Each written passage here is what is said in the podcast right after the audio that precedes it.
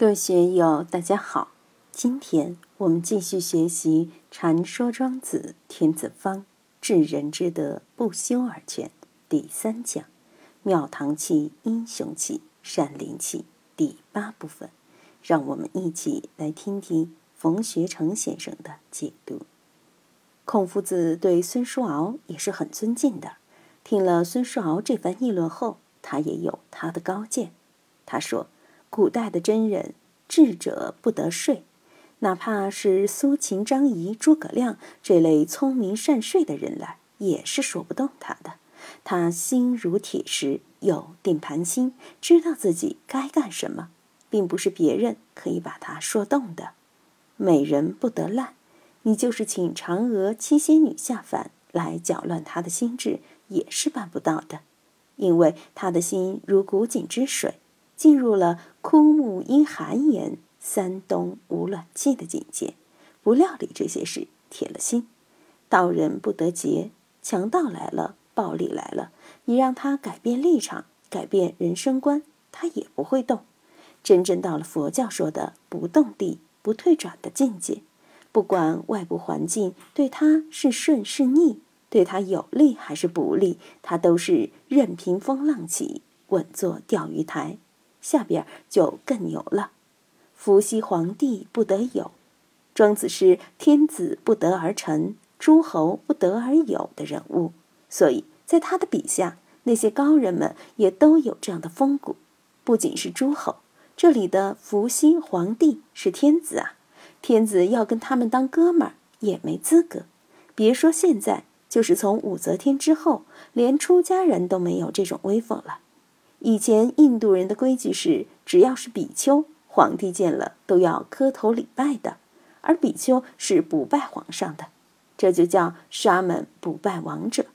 佛教传入中国来，到魏晋南北朝，这个事情成了重要的争论话题，因为中国从商周以来，普天之下莫非王土，率土之滨莫非王臣。你即便是出家人，也是在中国出家。你还是臣子，见了皇上还是要磕头。印度的规矩是，出家人超出三界外，不在五行中。皇上也是俗人一个，出家人是人天使，玉皇大帝都是我的随从，都是我的保镖。凭什么我还要礼拜你呢？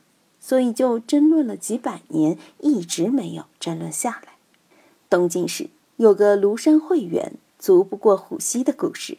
皇上来了，他也不去接驾；大将军恒温来了，也只有老老实实的到庐山去向慧远请教。慧远是帝王时山中宰相啊，到了武则天以后，搞了个御赐袈裟这趟把戏。你接受了我御赐的金兰袈裟，就要拜谢帝王。武则天时期还好一点，因为武则天对神秀、老安禅师他们还是要礼拜的。到了后来就不一样了。五代之后，宋太祖一统江山。有一天，他到山中游玩，到了大雄宝殿，见到一个老和尚，就问：“朕当不当拜佛？”那个老和尚说：“现在佛不用拜过去佛，都是佛嘛。”宋太祖听了很了然，也就不拜了。都是佛，都平等，不用去拜了。所以到了后来，出家人也成了臣子，道家天子不得而臣，诸侯不得而有的这种风骨没有了，直到现在都不能恢复起来。还不说远了，民国时期，一个中学校长要见县太爷，说上午见，上午就要见；说下午见，县太爷下午就要见；说晚上见，哪怕县太爷睡在床上了，还是要起来见中学校长。中山大学的校长要见省政府主席，约定什么时间见面就要见面，那是很牛的。现在你要见领导，多麻烦啊！现在领导的架子比以前天子还大，真的不好见。这就是古今之别，上边能够礼贤下士，下边能够遵纪守法，才叫上下相立。内阳而外阴，内健而外顺，内君子而外小人。君子道长，小人道消也。怎样达到这样一种政治状态？现在的人首先要有骨气，也要有一种风骨。马克思在《德意志意识形态》里边说，德国之所以有这样糟糕的政府，是因为有如此糟糕的人民，这是一体的。马克思写这本书是一八四八年，德国当时是诸侯林立，远远比英国、法国落后。那时小小的一个德国就有几十个诸侯国家，还处于封建的政治体制，所以这是一个定见：老百姓强，国家就强；老百姓弱，国家就弱。死生亦大矣。很多人以为这句话是佛教说的，其实，在佛教传入中国之前，庄子就说了这个话。生死这个事的确是很重要、很重大的，而无变乎己。面对生死不动心，英雄好汉们视死如归，这样的人了不起。在义气上，很多人都能够做到。黑社会的老大也可以说枪毙就枪毙，说杀头就杀头，还扬言二十年后还是一条好汉。他还是有那个勇气的。如果像文天祥那样，关个几年以后再杀，每天都说要杀你，却一连几年都不杀。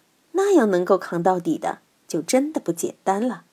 况绝路虎，面对生死都不动心，何况一点俸禄、一点名位，能让他动心吗？不可能的。